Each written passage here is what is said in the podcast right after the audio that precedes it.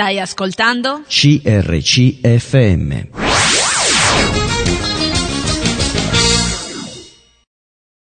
Ben ritrovati, eccoci insieme. Ciao Cristiano. Ciao, ciao per chi a tutti. non ti conosce, chiaramente già la terza puntata, consiglio di andare ad ascoltarsi quelle precedenti.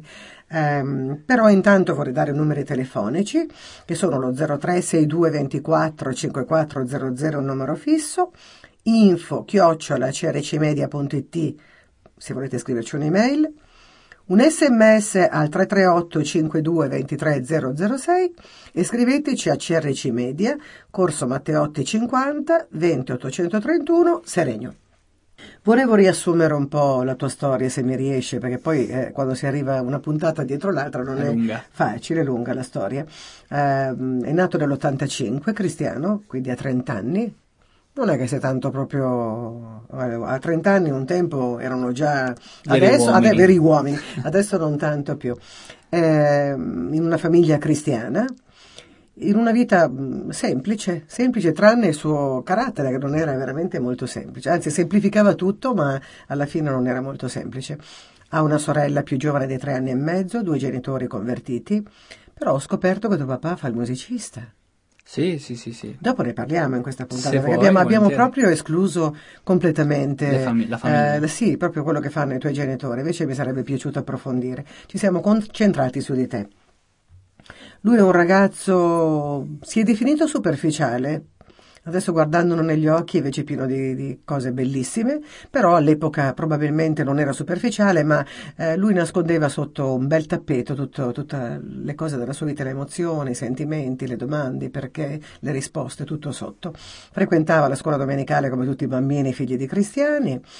E però non, non gliene importava proprio niente, infatti andava, stava con i compagni, ma mh, di Dio apparentemente non era entrato niente nel suo cuore, anzi era in- piuttosto infastidito dall'obbedire così mh, in chiesa, non c'era per lui un interesse proprio vivo dentro. Il suo interesse erano i suoi compagni, i suoi amici, fuori, andava, li frequentava, eh, ma anche lì un rapporti veramente molto superficiali. Eh, e fin qui tutto bene. Arriva intorno ai 14 anni che succede una divisione in chiesa e inizia una preghiera in casa sua per il momento finché non trovano una nuova chiesa i genitori e lui ne approfitta per allontanarsi. Si allontana, continua a frequentare compagnie del mondo, chiaramente, senza far nulla di che, non è che abbia commesso atti tremendi, però eh, veramente superficiale, senza conoscenza, né all'interno della famiglia un rapporto di relazione proprio profonda con i suoi genitori e la sorella, e di- per parlare anche di sé, né fuori, con i compagni, con gli amici, con i quali condivide più o meno le cose superficiali, il motorino, le ragazze, neanche lo sport perché non era interessato allo sport. Ehm, e a lui va bene così, va bene così, intanto finisce la scuola, intraprende una scuola di arte, che a lui piace, però anche la scuola, già le elementari, medie, eh, col minimo indispensabile. Quanto basta? L'abbiamo intitolato il QB. Quanto basta quando facciamo le ricette? Sale, cubo, QB, quanto basta.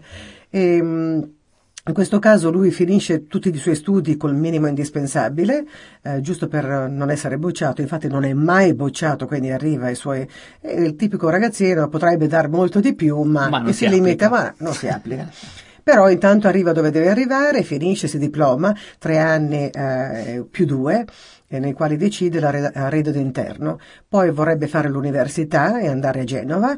In realtà eh, qualcosa lo depista perché trova un posto di lavoro e in questo posto di lavoro lui piace molto, ci lavora per qualche tempo e fa arredamenti che è coordinato proprio col suo con il titolo di studio che ha eh, in- di interni eh, nei centri commerciali.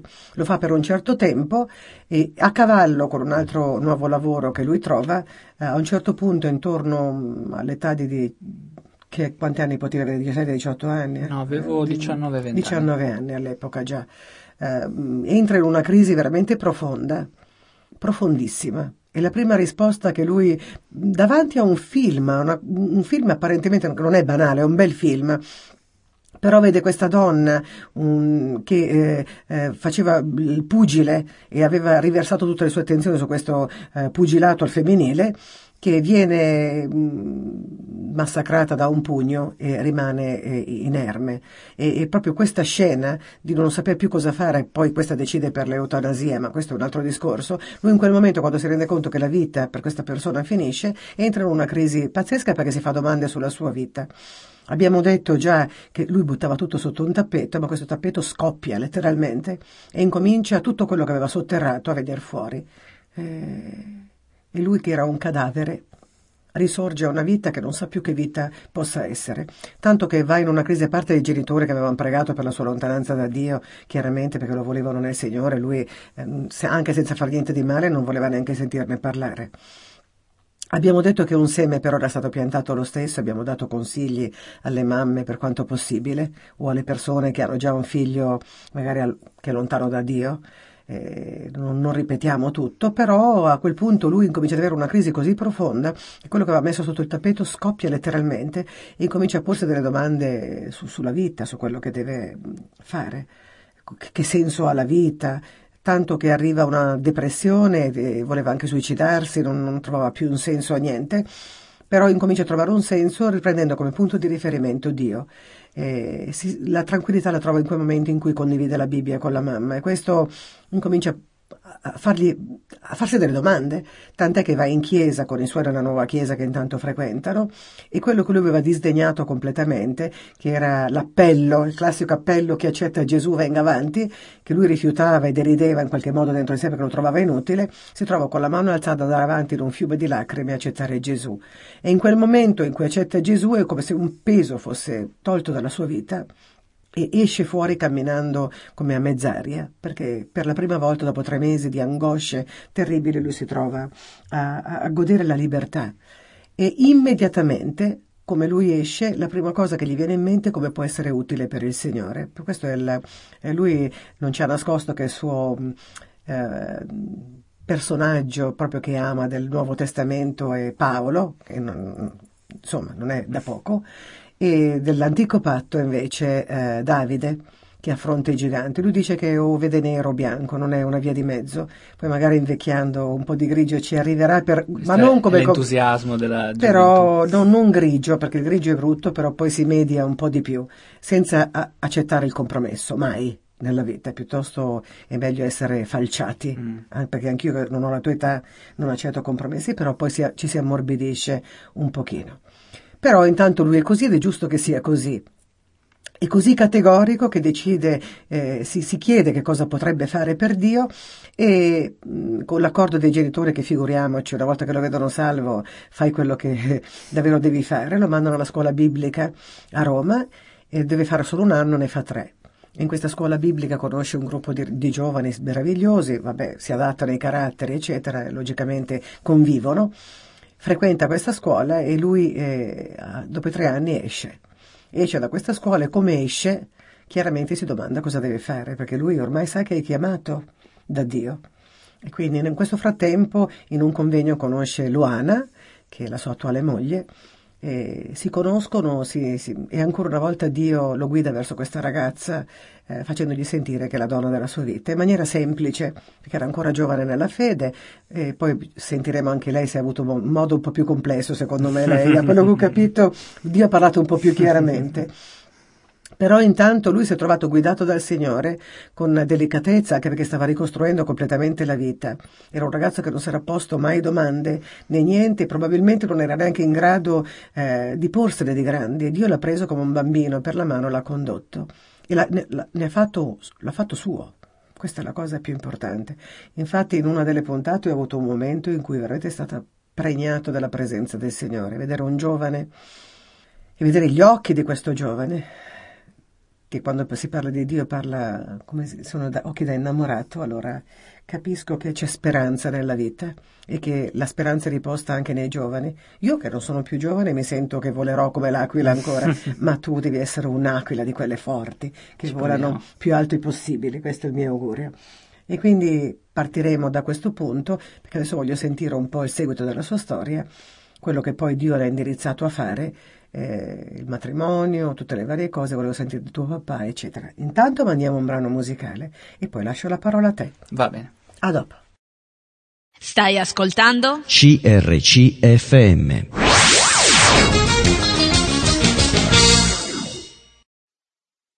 Ok, siamo qua. Adesso ti lascio la parola con gli occhi scintillanti. Sì. Mi metti in imbarazzo.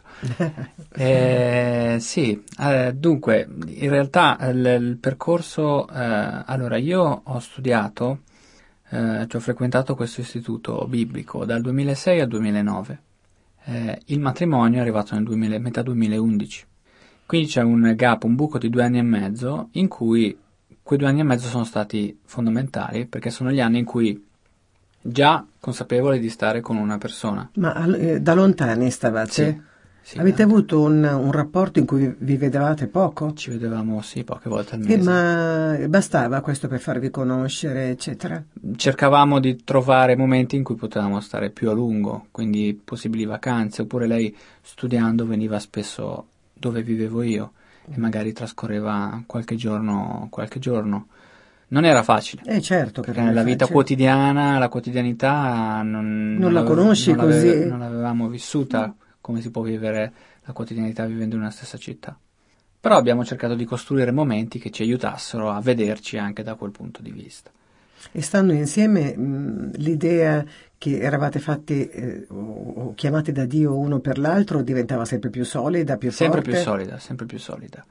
Eh, intanto perché eh, il mio desiderio, nel momento in cui io ho terminato gli studi e stavo con lei, ci, eravamo già, ci stavamo già frequentando, ehm, le mie scelte le ho sempre cercate di direzionare insieme con lei per pensar- pensare noi al futuro. E diventavano quasi simili, cioè si accomunavano. Diventavano simili, si Allora, accomunavano. secondo te, se un giovane trovasse una, una giovane e questa giovane lo depistasse da quello a cui è stato chiamato, tu lo prenderesti come da parte di Dio o no?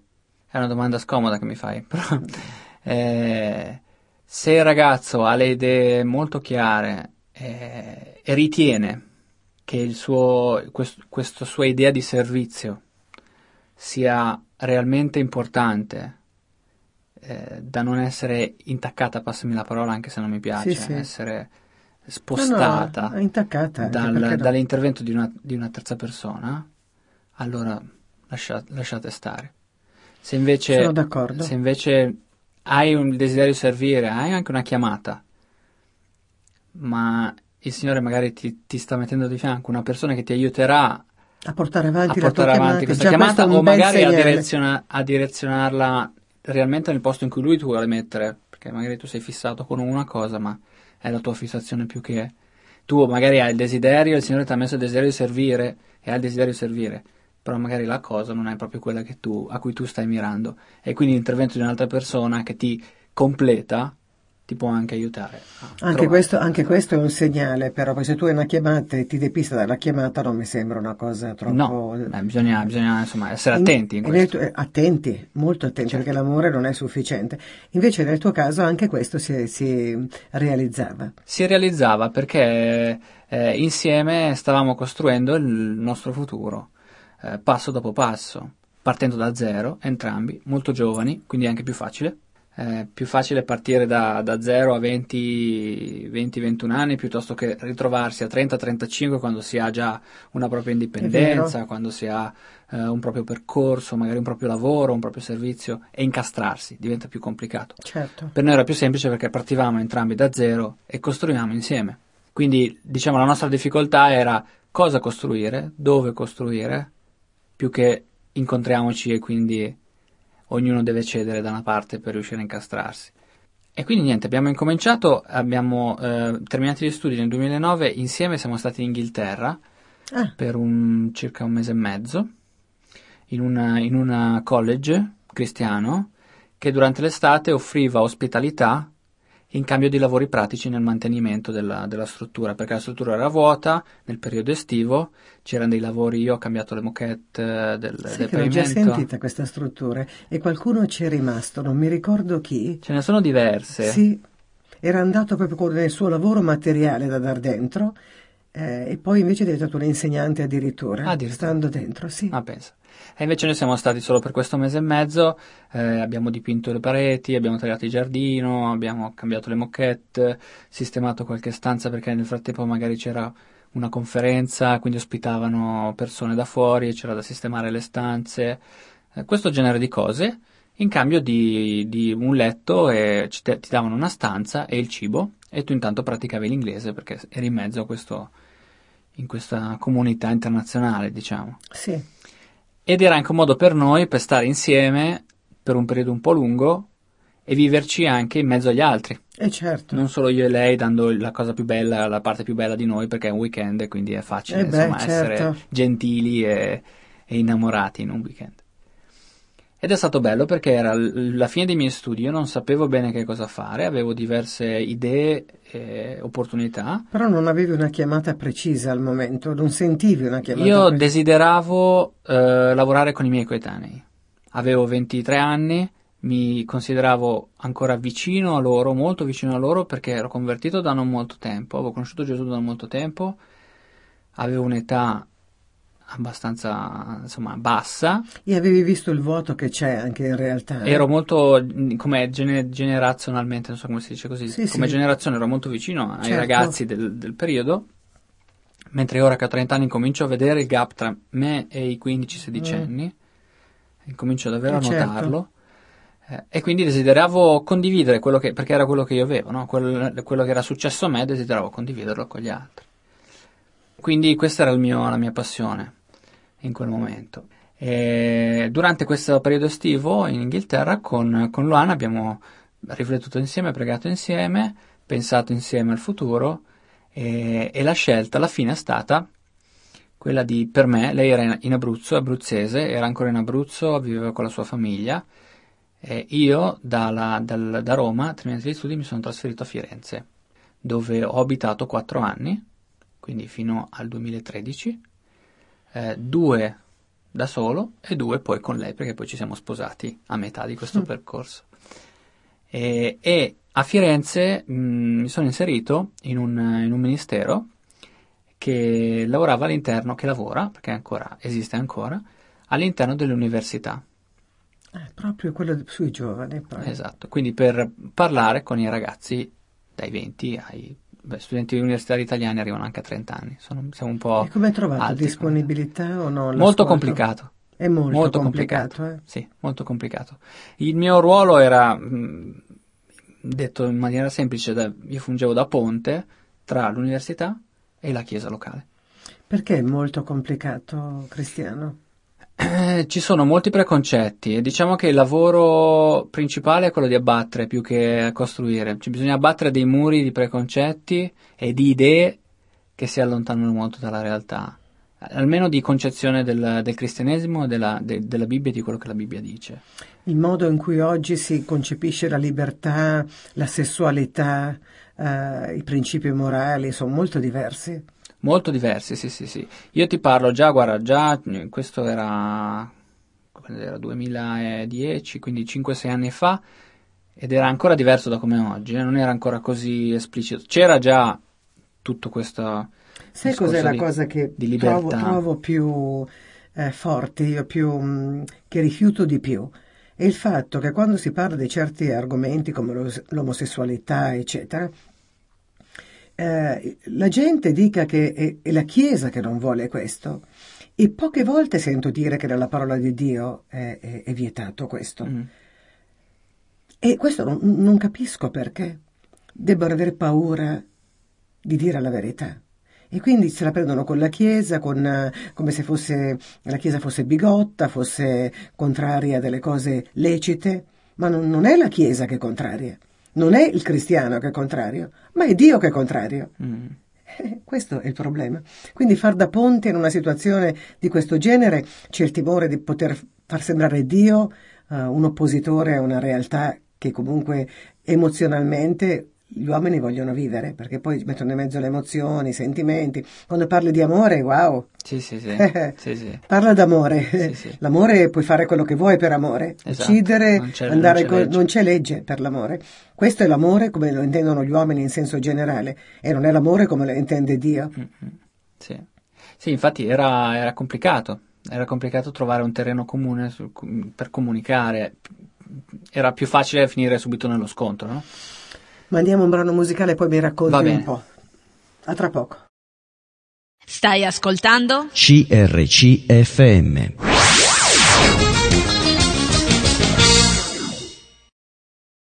Eccoci insieme, volevo ricordare i numeri telefonici 0362 24 5400 il numero fisso, info chiocciola crcmedia.it per un'email, un sms al 338 52 23 006 e scriveteci a CRC Media, Corso Matteotti 50, 20 831, Seregno. Difficile, abbiamo detto, difficile perché i concetti di libertà, i concetti di moralità, i concetti sono molto diversi da quelli che noi stiamo imparando attraverso la Bibbia. Anche se... Ma anche di verità assoluta, eh? Mm. Cioè, Adesso danno, eh, sì. con, con, che mm, diritto tu parli di verità? Di di verità questo, è, questo, è, il problema più grosso, perché eh, Dio dice che lui è la, Gesù è la via, la verità e la vita, non una verità, una via esatto. e una vita, ma è proprio in assoluto questo. E far capire questo concetto è difficile. Eh sì, sì, anche perché tu puoi spiegarlo, ma non, non lo fai capire tu, se non interviene...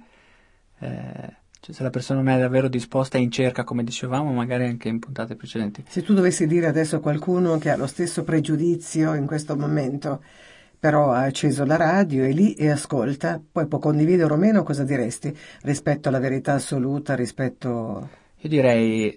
Eh, mettiti in ascolto realmente, cioè sei, sei, sei, davvero disposto a ribaltare quelli che sono le tue, il tuo sistema mentale, le tue credenze?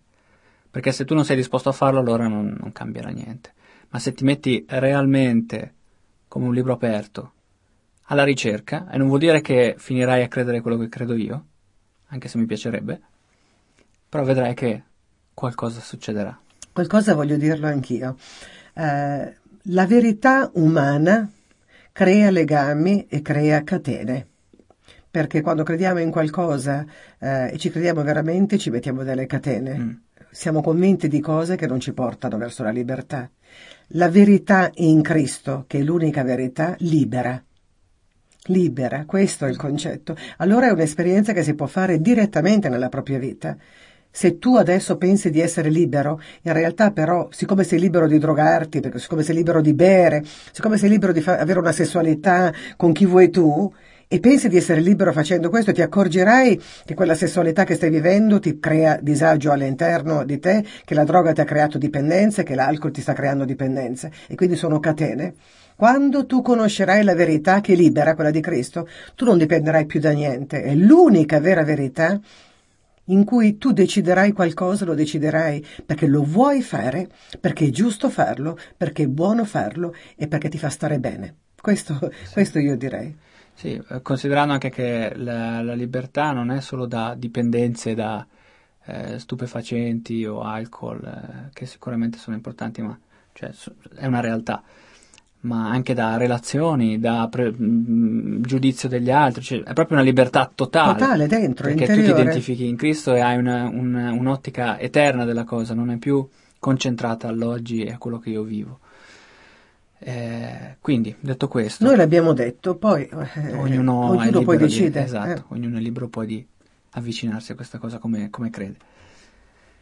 E quindi niente, ero nell'università e ricoprivo questo ruolo, andavo all'università, cercavo più che altro magari, non so, nelle, nelle pause pranzo, in modo che i ragazzi erano magari nel parco e cercavamo di intavolare discussioni, facevamo conferenze all'interno dell'università, dibattiti eh, facevamo studi biblici cui, in cui invitare i ragazzi eh, e cercavamo insomma di, per chi era interessato di condividere e qualcuno la, veniva? La Bibbia.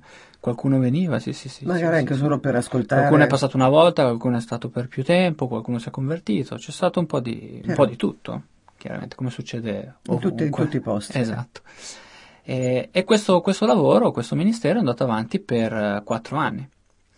Quattro anni in cui ne ho viste di tutti i colori, eh, in cui il Signore ha lavorato in me dal punto di vista pratico, nel senso che tutto il bagaglio da questo punto che avevo accumulato negli studi, incominciavo a viverlo concretamente ma anche quello che tu avevi visto, hai conosciuto molte persone che non si fanno domande. In realtà all'università no, perché l'università è un luogo di persone intelligenti, che vogliono studiare, che si applicano. Poi c'è, c'è sempre chi sì, ci va sì, perché beh, certo. la mamma gliela paga e non vuole fare altro. Eh, però è un, è un luogo in cui le persone hanno già superato l'adolescenza e sono persone che riflettono. Eh, quindi non ho trovato tanta indifferenza da quel punto di vista superficialità. Ho trovato una, li, liber, una libertà eh, quasi deifica, mm, Dio, nel senso liber, la, il Dio è la libertà, la libertà di essere e fare chi vuoi, come vuoi, nessuno ti può giudicare, nessuno ti può dire niente. Però Questo. scusami, io ti faccio una domanda. Io sto imparando a conoscere un mondo che non è convinto che ogni scelta comporti una conseguenza. Purtroppo credo che sia mm. il male della società attuale questa. Eh, non c'è tu semini poi raccogli quello che hai seminato, perché quando poi tu devi vivere la conseguenza del tuoi, delle tue scelte, c'è una ribellione totale, come se non, ti, non, non fosse giusto che tu vivi quello che, che stai vivendo. Mm. E questo credo che sia il peggiore dei mali attu- attualmente perché eh, non è vero, qualunque scelta tu faccia nella vita porterà una conseguenza, qualunque essa sia. Certo, avrà un risvolto poi. un risvolto per forza ce l'ha, ma in qualunque settore, in qualunque sì, campo. Sì, sì. Allora, siccome siamo in un'era di consumismo, uno pensa di fare una scelta velocemente e poi di risolvere velocemente. Di ma quando tu prendi un'auto di 30.000 euro, perché ti piace, poi per pagarla magari ci metti 10 anni. Il gesto di comprarla ci hai messo un secondo perché avevi già le idee chiare su quello che volevi, ma i dieci anni devi pagarli poi. Questo è la situazione. Quindi il, eh, il, prezzo da pagare è più alto del, del, è più lungo rispetto alla scelta da farsi in quel momento. E questo non è che ce l'abbiano molto in, in testa le persone, perché quest'era è un, un qualcosa di molto veloce. Eh? In tutte le cose troppo veloce. L'hai sì, notato sì. anche sì, tu? Sì, no? sì, sì, sì, l'ho notato, certo. Infatti era, era davvero interessante e anche stimolante trovare te, parlare di tematiche che potessero andare a colpire in ambienti in cui si pensa, no? come, come non può essere un'università, ambienti didattici. E quindi potevamo anche invitare gente da fuori o persone specializzate in determinati settori. E abbiamo avuto anche degli scontri. Eh perché poi eh, c'erano persone, mm, o chi ci confondeva con i testimoni di Geova e quindi partiva con eh, prevenuto. davanti, prevenuto. Eh, chi stava al, al dialogo per litigare ma in realtà era solo per buttare tutte le proprie rabbie. rabbie esatto così senza lasciarti parlare senza in realtà essere interessato a quello che tu hai da dire solo contraddire con, sì, contraddire e cercare di metterti zitto con questa idea di, di, aver superato già queste cose vecchie e vetuste che, che tu mi stai proponendo. Eh, quindi questo era, ma era, è stato veramente bello, insomma. Veramente Quattro bello. anni in cui ti sei arricchito anche tu, ovviamente. Mi sono arricchito anch'io, certo, certo. Mi sono anche reso conto di, di quanto non sia semplice eh, di quanto questo messaggio che io consideravo e considero bellissimo eh, non sia così facile da, da cogliere, no? È vero, è, è aperto a tutti, ma eh, dice che la porta è stretta, chissà perché. Ti propongono la libertà e non la vuoi. Mm, sì. Ti propongono la gioia dell'anima proprio e non la vuoi. Pro- perché forse uno non so che cosa mm, pensa, come pensa di potersela guadagnare o non, mm. non, saprei, non saprei. So che fin quando non ti scatta qualcosa come può essere scattato a me ai vent'anni o a me non, o a te, che non ti metti realmente in ascolto e alla ricerca, allora non, non succede non niente. niente. Ma anche questo compito poi è finito. E mi sai spiegare come hai capito che, che era finito? Allora, eh, come dicevo, questo percorso è durato quattro anni. Due eh, da solo perché Luana, mia moglie, non era ancora con me, non viveva ancora con me, e due sposato con lei, quindi due nel matrimonio. E quando ci siamo sposati abbiamo vissuto un anno di, questa, di queste dinamiche ministeriali insieme, dopodiché abbiamo deciso di metterci a pregare, perché eravamo adesso una coppia reale, sposati, Certo. percorso insieme reale, per capire che cosa Dio volesse da noi adesso come coppia. Quello è un percorso che ho iniziato, che noi eravamo fidanzati, ma io ero da solo e quindi ricoprivo quel ruolo. Ora che insieme avevamo vissuto le dinamiche di questo ruolo, insieme, metterci di nuovo all'ascolto per dire, Signore, che cosa vuoi? Ci confermi, andiamo avanti, vuoi che rimaniamo qua, facciamo questo che stiamo facendo? Hai altro per noi? Cosa dobbiamo fare? Che bello però, bello, perché tu mi hai detto una cosa interessante, che lei sa molto ascoltare ed è molto capace di sentire Sì. la voce del Signore. Poi io non vedo l'ora di intervistarla per capire l'aiuto convenevole che ti ha dato Dio al tuo fianco, questo compito meraviglioso che ha, eh, quanto in realtà vi abbia unito e vi, Mm. stia, vi Mm. stia dando gioia di stare insieme al Signore. Lo completerà poi lei. Adesso mandiamo un brano, ci troviamo dopo il brano. Stai ascoltando? CRCFM.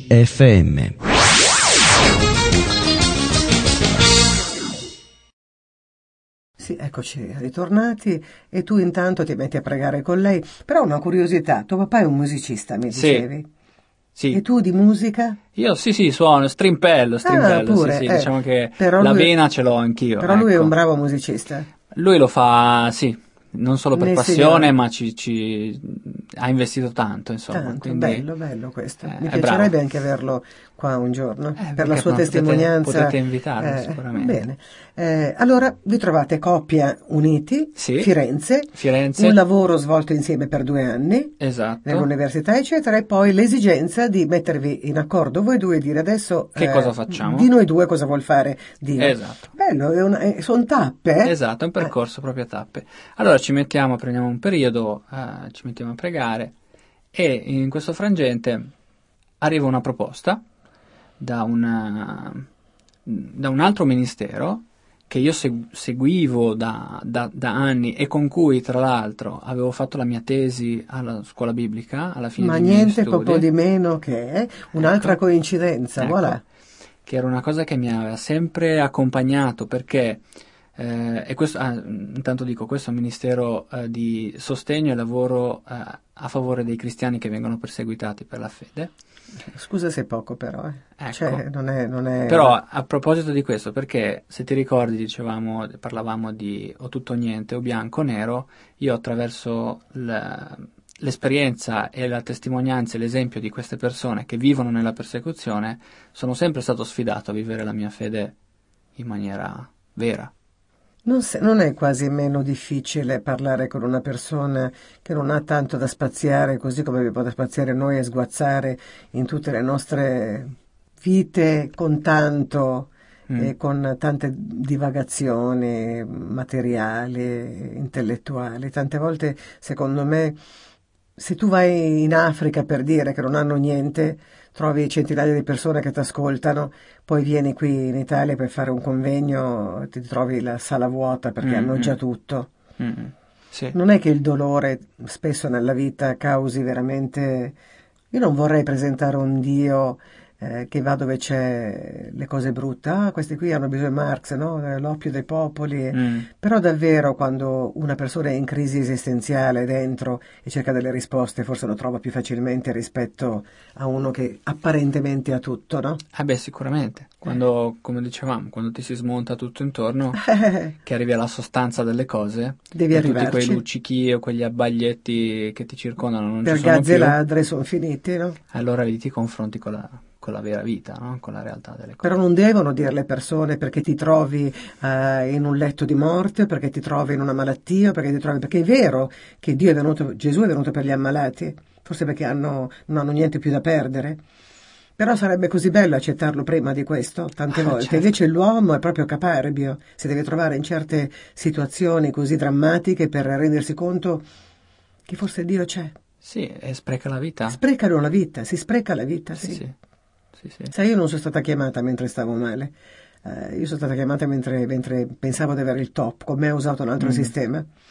Invece con mio marito è stato sul letto di morte perché aveva un cancro, per cui ti voglio dire è stato chiamato in un momento eh, orribile della sua vita.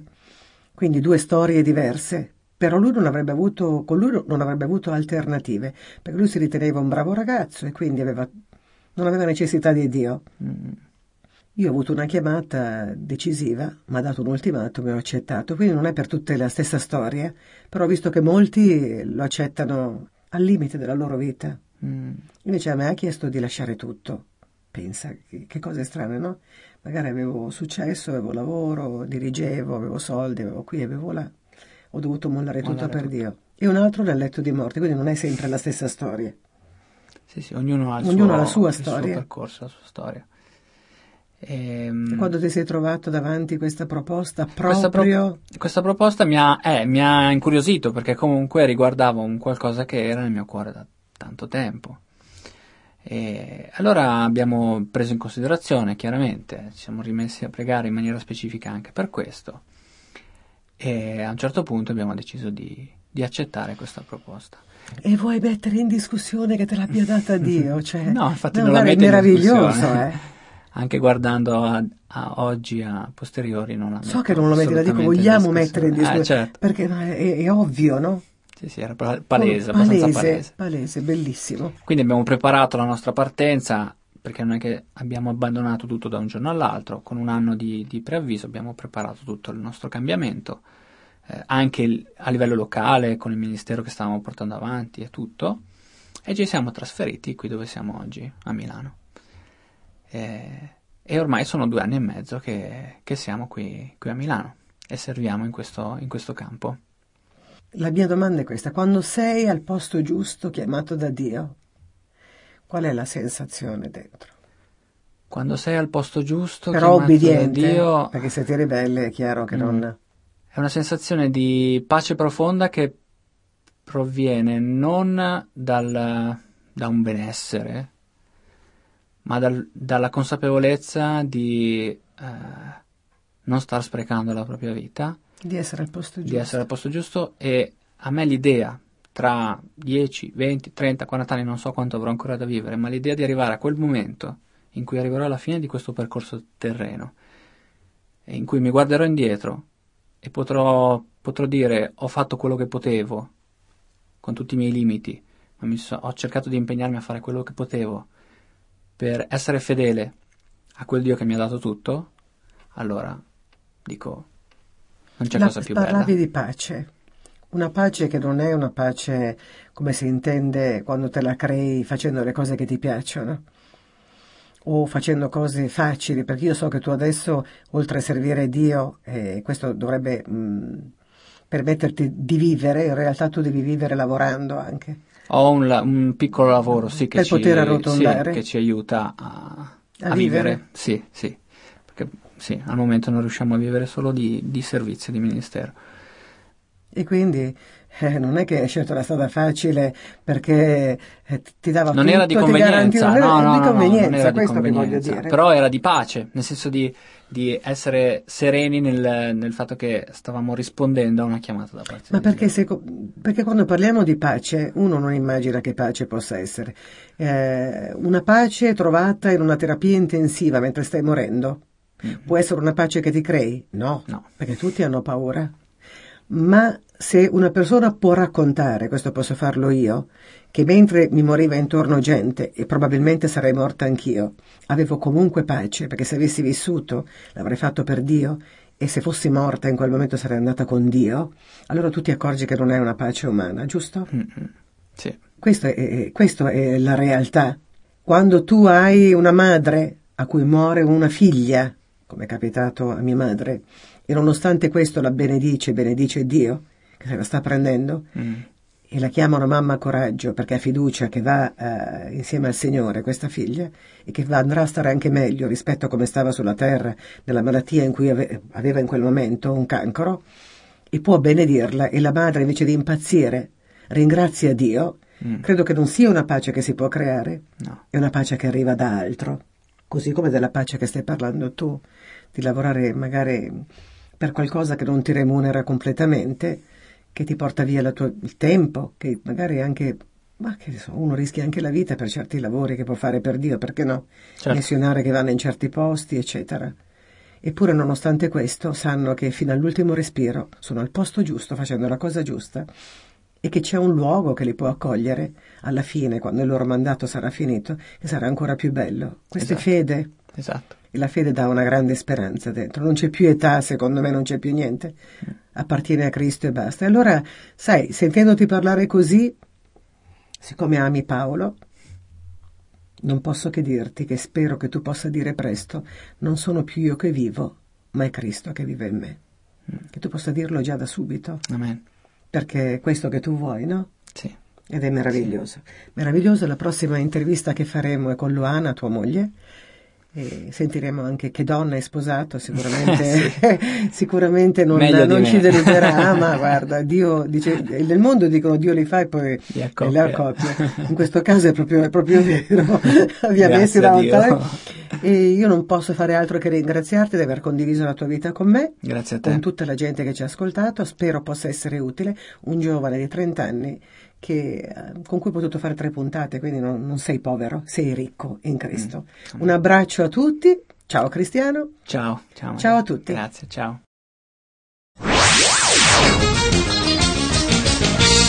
Hai appena ascoltato un programma prodotto da crc.fm. Se hai apprezzato quello che hai ascoltato, considera di sostenere il tuo programma preferito. Visita il sito www.crc.fm e ricorda, il tuo sostegno è prezioso.